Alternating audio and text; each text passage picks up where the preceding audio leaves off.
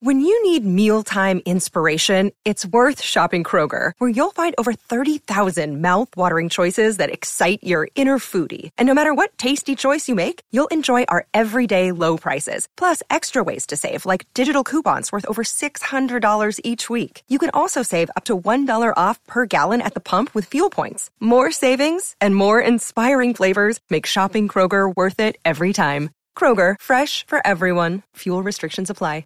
You're listening to a Score North podcast right now, and if you're a business owner, so are your customers. In fact, I could be talking about your business right now, telling the tens of thousands of loyal fans about you and sending them to your business. Find out how you can partner with your favorite Score North podcast. Visit scorenorth.com now and enter keyword partner. Fill out the form, and we'll get in touch with you quickly. Once Phil, Judd, Declan, or others start talking about your company, you'll be amazed at how many fans start showing up. So visit scorenorth.com now and enter keyword partner.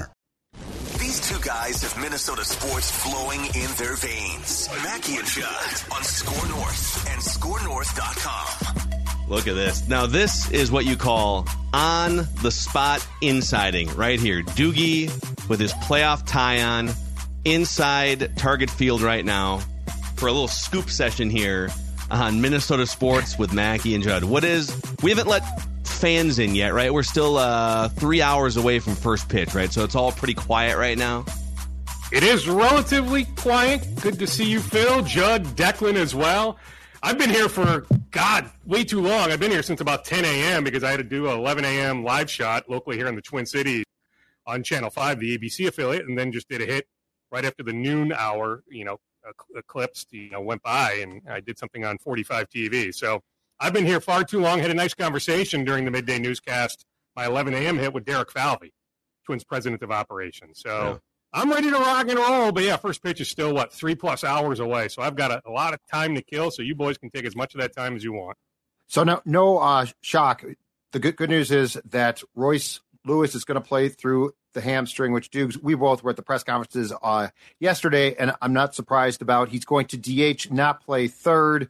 Byron Buxton is not on the roster. Keep in mind, if the Twins do end the 18 game losing streak, he could be on the roster for the divisional round.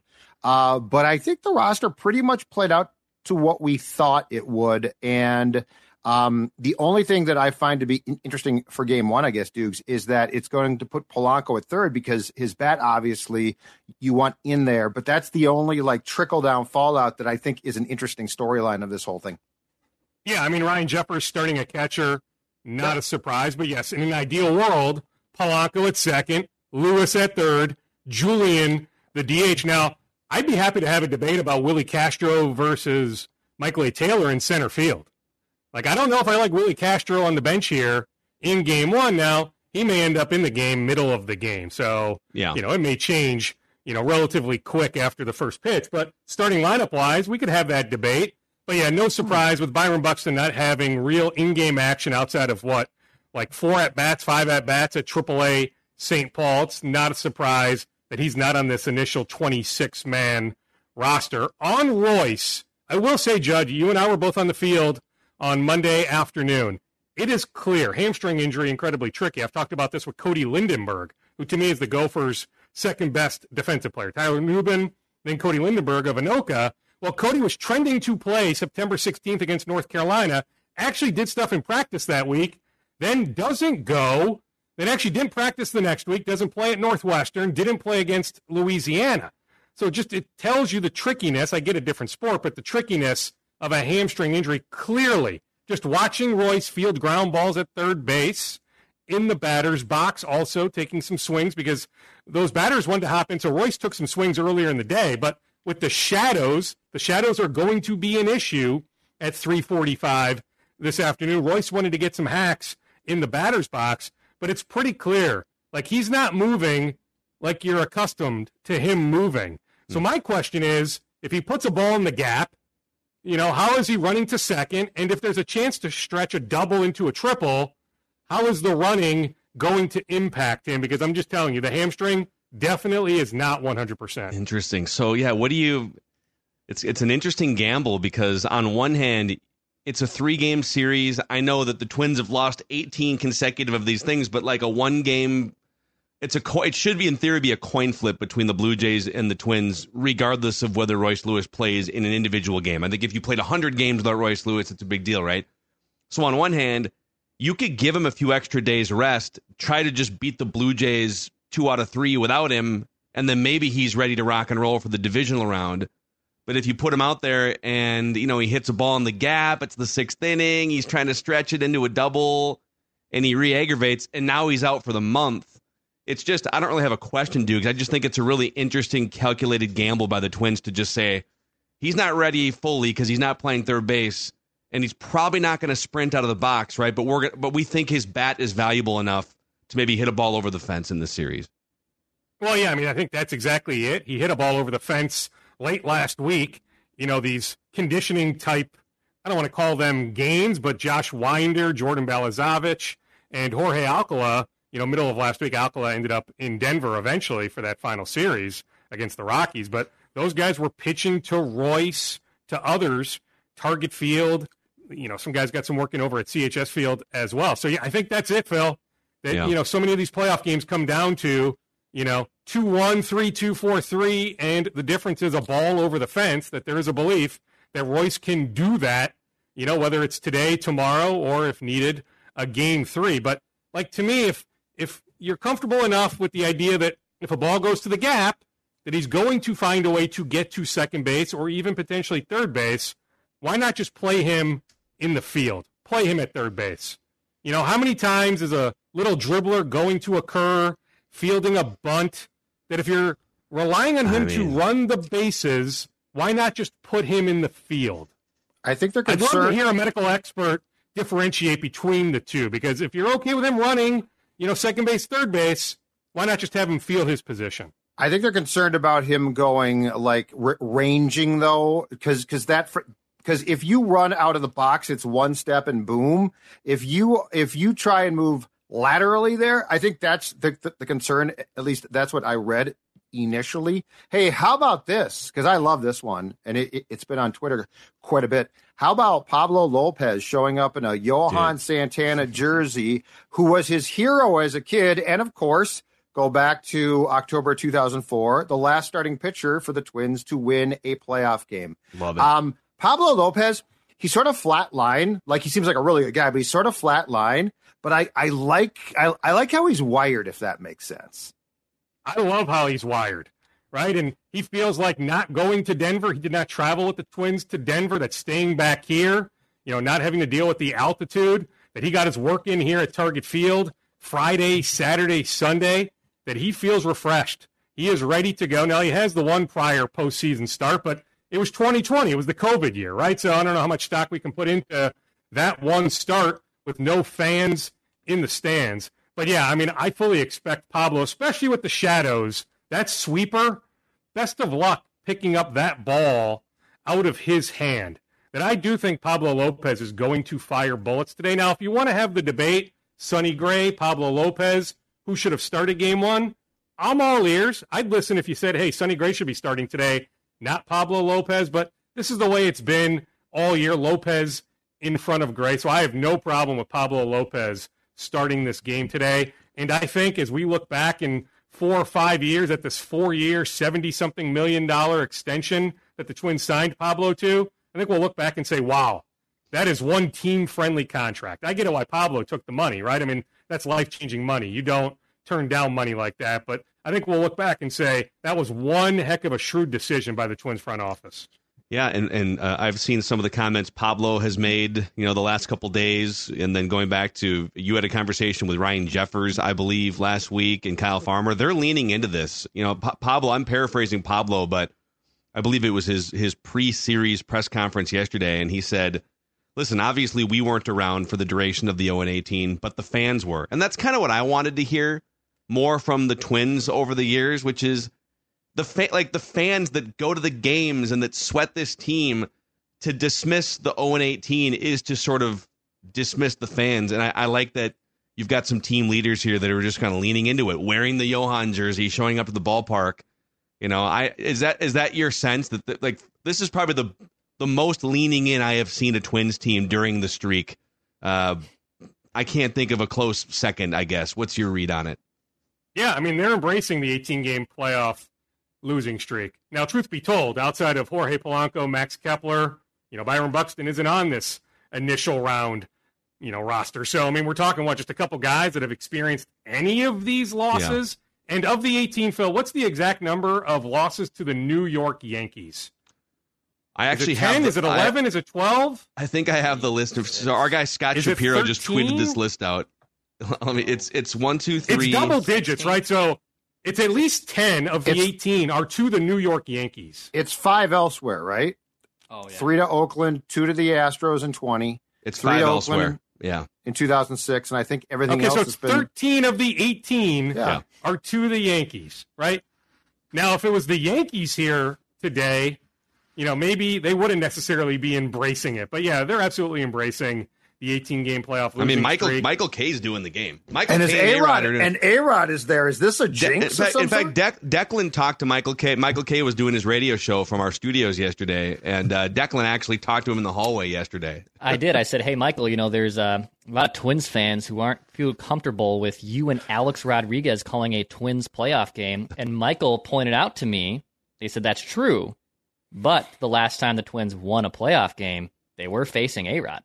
Yeah, that's true. So which way do you want to look at it? Yeah. that would have been 2004. Shannon Stewart, Mm-hmm. what, leading off? Certainly in the lineup, I would imagine leading leading, off. Yeah. Corey Koskie, my guy, at third base. Lew Ford. Jacque Jones, Torii Hunter. Michael know if I can Cuddyer was the second. Michael Cuddyer Michael was the Cuddyer. second baseman in that game. Six six thousand nine hundred thirty-seven days ago, nine hundred ninety-one weeks a- Uh, uh, ago, eighteen years, eleven months, and twenty-eight days since October the fifth, two thousand four. That's Yeah, we just call it 19 years, right? I mean, we're just about Yeah, I think 19 years to Six the thousand day. six thousand nine hundred plus days is pretty damn impressive. Now, here's the thing. If they somehow, which these games are toss ups, right? I like the matchup against Gausman because they've had some recent success against Gausman, but if you don't win today, and I talked to Paul Molitor, how about that for a name drop? I had a nice conversation with Molly on Monday. He called today a must win. Like he thinks if they lose today, yes, in theory, could they win game two, win game three, win the series? Of course they could. But Molly's point was there will be so much chatter about a 19 game playoff losing streak tonight, all the way up until first pitch at 340 or 338 tomorrow afternoon, that at that point, they won't be embracing the losing streak. It'll wear them down. So Molly pretty much said, hey, like you need to win game one. But like, what's next? If they somehow lose today, lose tomorrow, Oh, if the losing God. streak gets to 20 with Lopez, with Gray on the mound, then what? Now, hey, for what we do for a living, we root for storylines. So, like, I can But accept that's- a but- storyline but, like, like- that. but, like, that how would is be that incredible fodder. How is that any more incredible than like the last three? You know, even I thought I thought it had kind of run its course four years ago. I'm ready for it to just be over. we've all talked, Phil. Like, and I don't think there's disagreement. The way this roster is constructed, this is as good a playoff roster as they've had in a while. I get it. They set the home run record that Atlanta tied this year in 19. I understand that, right? But looking at the pitching staff, 1 through 26, right? That this roster is better set up than just about any of these for the Twins going back a really long time. So I'm just saying if they somehow lose today, lose tomorrow, then what? Well, and and Dukes, don't forget too that that um, game two has a fantastic storyline because Jose Berrios is going to start for the Jays. Jose Berrios, who actually pitched well in 19 and 20, but is still part of that streak, is going to be on the mound in an absolutely pivotal game in ga- game two. So like there's a there's a lot of interesting, you know, when you talk about rooting for storylines, there's a lot of interesting storylines at play here. Yeah, absolutely. And Jose looks to be ready to go. I exchanged brief pleasantries with him in the bows of Target Field early this morning. He was on his way to the press conference room to address the assembled media. Yeah, I mean, I wasn't sure. Could it be Chris Bassitt in game two? Could it be Kikuchi? Right? I wasn't sure if it was a lock that Berrios would go game two, but yes, Berrios game two. We don't know who they'll roll with in game three if there is a game three, but I would imagine Bassitt, but I you think could make a case for the lefty Kikuchi. Yeah. But yeah, I mean, I love it. You know, just bring on the additional storyline of Berrios going in game two. And Phil, when I say I'd embrace that storyline if it gets to 20, if they're swept when we've all thought this is their best chance to Mm-hmm. at least end the streak, you know, but hey, also maybe make a run at least into the second round against the Houston Astros. But hey, I'm all for let's see them win a game or two. Let's see them go to Houston. Houston was not that good of a home team all year, Yeah. and I get it. Verlander set up to start game one on Saturday, but trust me, if the Twins can beat the Blue Jays, I would take my chances on Saturday, game one in Houston. I just think you can make a compelling case for any of the six teams in the American League to get to the World Series. Yeah, well, Now, that, if you want to give me some resistance on Texas, fine, I'll listen a little bit on Texas. But I really think just because of Texas's offense, you can make a case for Texas, but you certainly can make a case for Baltimore, definitely for Houston, definitely for Tampa, and Yeah. definitely to me the Toronto Blue Jays and Minnesota Twins. See, but see that right there is if we weren't rightfully so so obsessed with just winning a game and breaking the streak. I think the the bigger conversation, and that's like if they can win game one, then the bigger conversation turns toward this is about as wide open in the as the American League has been for the duration of the streak, right? Like there's no there's no I mean the Yankees had the second highest payroll in baseball this year. They had a 279 million dollar payroll. They're not in. The big bad Boston Red Sox with, you know, what, 3 4 World Series championships during the streak. They're not in either. Now Texas and Houston have big payrolls, but they also have a bunch of flaws and you know, there's reasons why those teams had to grind it out just to get close to 90 wins this season. So if if they can just get over that first hurdle, I do think pretty quickly we turn toward okay, how far can they go in a pretty wide open American League? Then you consider that it's not a done deal that Byron Buxton doesn't come back at some point this month. Hey, I think Bailey Ober, I get it. He's way beyond his innings limit, all that. I still like game three, and I like Joe Ryan. And Toronto hasn't hit home runs like we thought they would hit home runs this year. But to me, there's still a fear factor if you're a Twins fan, heck, a Twins employee, whatever, that Joe Ryan against that Blue Jays lineup, does he give up two or three home runs on Thursday? That I could make a case that Bailey Ober should be the starter on Thursday, but he won't be, right? But he could be the potential game one starter roster, on right? Saturday, if not game one, then game two on Sunday. So you think about the roster changing moving forward. You know, Joey Gallo, no, right? But the two to me would be Ober and Buxton. The most important thing, though, is is this: in the past five games, so in the Baldelli era of playoff defeats, I believe this team is averaging 1.4 runs per game. So let, that's I- actually, other than the Dobnak atrocity in 19, um, the starting pitching they've they've had their their starts cut short, but they have not been bad. Like the ERA of the starters in these past five defeats has not been bad. Uh, this is all about one thing. Can you generate and, and like in a game three, let's say Joe Ryan gives up three solo shots. Can you generate runs yourself? That to me is the absolute paramount thing because that's in, in Rocco's era of losing playoff games. It's actually the bats that choke more than the pitching that chokes. Yeah, I mean, the easy thought is, well, Randy Dobnak started a game two at Yankee Stadium. And it was the awful, pitching. yeah. No, you're right, Judd. Yeah, I mean, okay, that day, but you look Yeah. at the totality, right? It is. It's absolutely the offense. Now, Phil, you can probably speak to this better than I, but you can run on the Toronto Blue Jays. Correct me if I'm wrong on that, but you can steal a base Mm-hmm. against Toronto. I'd like to see the Twins running game get going today. Don't hesitate to send some of these guys. That's Not why. Royce Lewis. Not Royce Lewis, though. No, no, no, not Royce. No, oh, not oh, Royce. Oh, no, but like you know, if Julien leads off the game, right? Consider Yeah. it then. You know, certainly, you know, if Taylor reaches base, you know, batting ninth, he can. You know, if Willi Castro comes in later in the game, he certainly can. I would not. My point is, I would not Yeah. hesitate to run against this Blue Jays pitching staff. Yeah. Yeah, I, I think that, that there's a fighting chance that we might see a late game defensive flip flop switch here of Polanco to second, Julien out, Castro at third.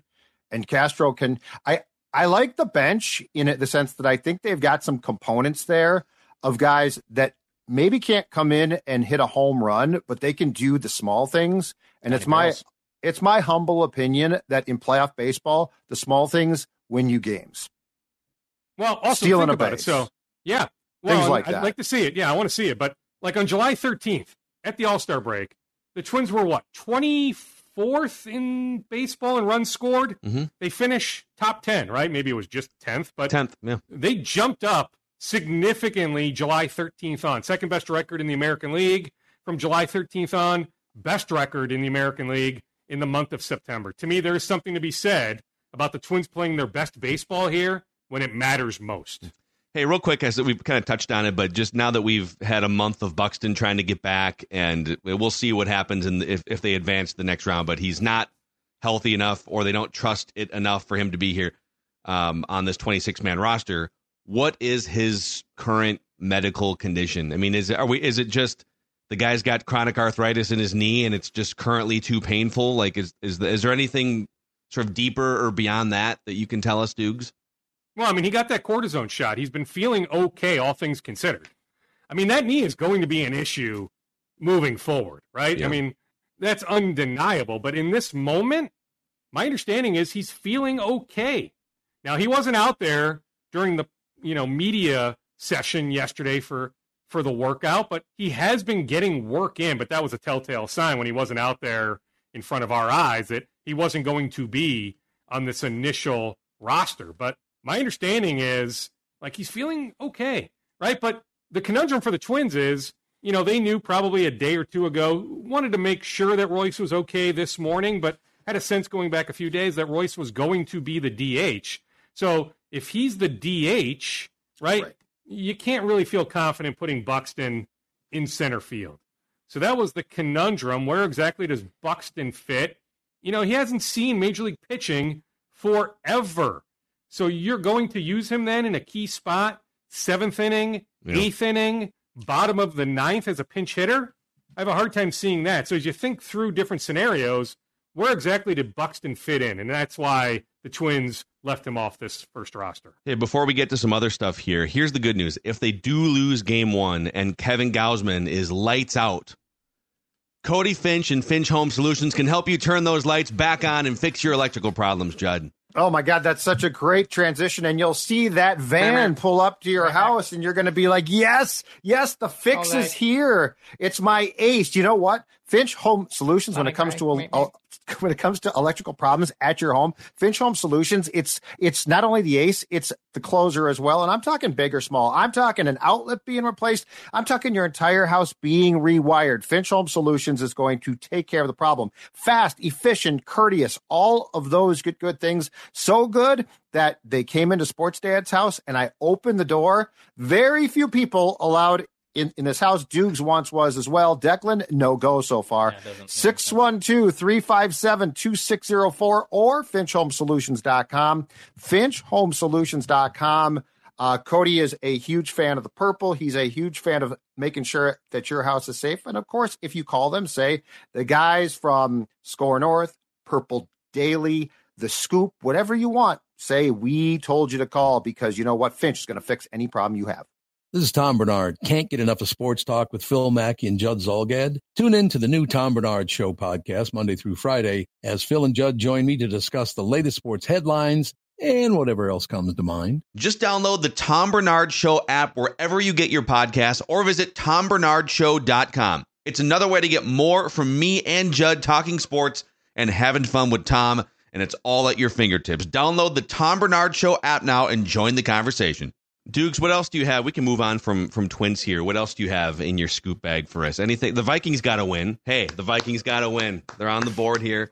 Josh Oliver with a big game, big free agent signing. Um, anything in your Vikings bag you like to throw out here? Well, and Marcus Davenport was really, really good, Mm-hmm. right? And that's what the Vikings envisioned. That's why there was some frustration earlier when he couldn't push through. That he only plays the four snaps in Philly, then wasn't ready for the Chargers game. But you can see when he's on the field, he is capable of being a difference maker. I will admit, I was very surprised that Dalton Risner did not play. I will tell you, my sense is Risner was surprised that he did not play, just based on the work he put in Wednesday practice, Thursday practice, that there Mhm. was a belief, maybe not starting, right, as I maybe thought on Thursday, but that there would be an opportunity for him to get in the game that I'll admit, right? But I also sense from his side of things, there's, you know, a little bit of shock there that he did not get in, but I'll continue to say, you know, he'll touch $3 million, right? They didn't pay him $3 million to be a backup. So it remains when, not if, that Dalton Risner gets in for the Vikings. But, you know, based on the running game success again, you know, going back to weeks three and four, you know, I guess I wouldn't be surprised at this point if come Sunday against the Chiefs, if that first snap, if it's Ed Ingram in there, not Dalton Risner. But I can just tell you, he 100% was ready to go in Charlotte.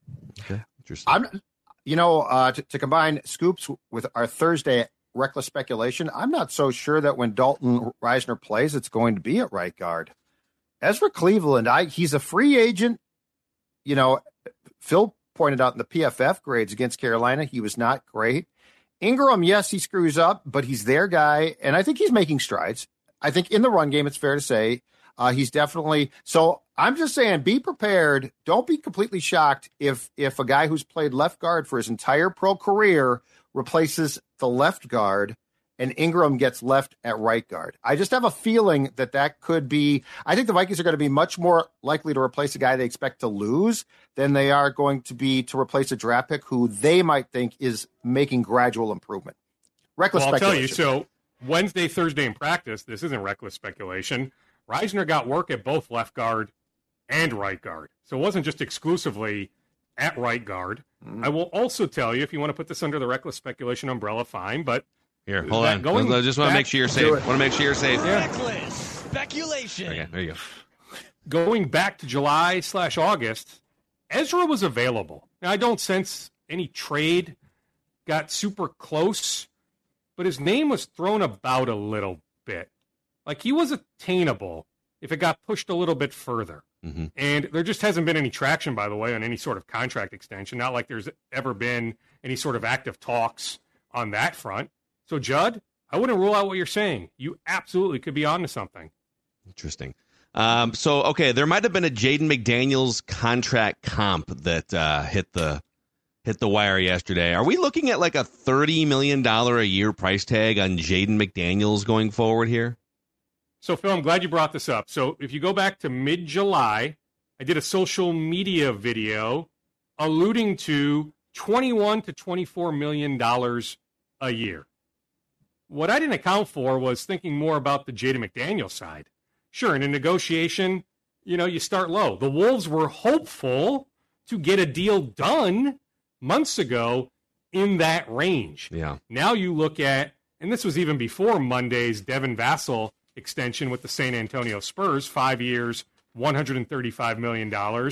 He can reach 146 by hitting some incentives. So you think about Devin Vassell. Is Jaden McDaniels better and Devin Vassell. We can have that debate, but they certainly are close. So Jaden McDaniels, bottom line, is not signing for anything less than what Devin Vassell just signed for. Because of this, if you look at the amount of teams that will have cap space next July, and if you look at the free agency class, it's not strong. There absolutely is an offer sheet out there for Jaden McDaniels that will touch $30 million a year. Ooh. So yeah, the Wolves can match it next July, right? But like if you're the Jaden camp, I think you're okay getting to restricted free agency if the Wolves don't want to pay up right now. The Wolves know the price of poker. Paying him 24 or 25 million dollars a year on a 5-year deal is not going to get a deal done. The deadline is October 23rd. He's not good enough for that right now. I think you'd be hoping well, I don't think he's used, right? I could argue he's good enough his usage rate, the way he's used, right? That's fair. That's I mean, standing point. in the corner, I think there's more to his offensive game. I really do. But mm-hmm. the way he's been used, and if you look at their cap situation moving forward, right, and I just don't know how much he'll be on the ball moving forward. You can make a case the way the roster is currently configured that yes, he is not a $30 million a year player. But in the big picture of the league, I think he is a $30 million a year player. Yeah, be super interesting to see how that shakes out. Uh, all right, any uh, final scoops here before we send you back into into Target Field here for the Twins' first playoff win in 19 years? That's it. Tom Kelly throwing out the first pitch today. TK's dealt with some stuff health wise, going back a little bit. So really, really happy to hear that TK is in a good spot to throw out that first pitch this afternoon. Awesome, man. Awesome. There he is, Darren Doogie Wolfson from the Five Eyewitness News Sports Department. scoops every Tuesday and Thursday here on Minnesota Sports with Mackey and Judd. All right, Doogie, we'll uh, we'll see what happens here in a few hours. Love it. Love you, boys. See ya. There he is, uh, reporting live on the scene at Target Field, gentlemen. All right, we'll uh, we'll shut up, get this thing posted for you guys, and uh, yeah, we'll be back with a little Twins vent line on the Score North YouTube channel after the Twins beat the Blue Jays today.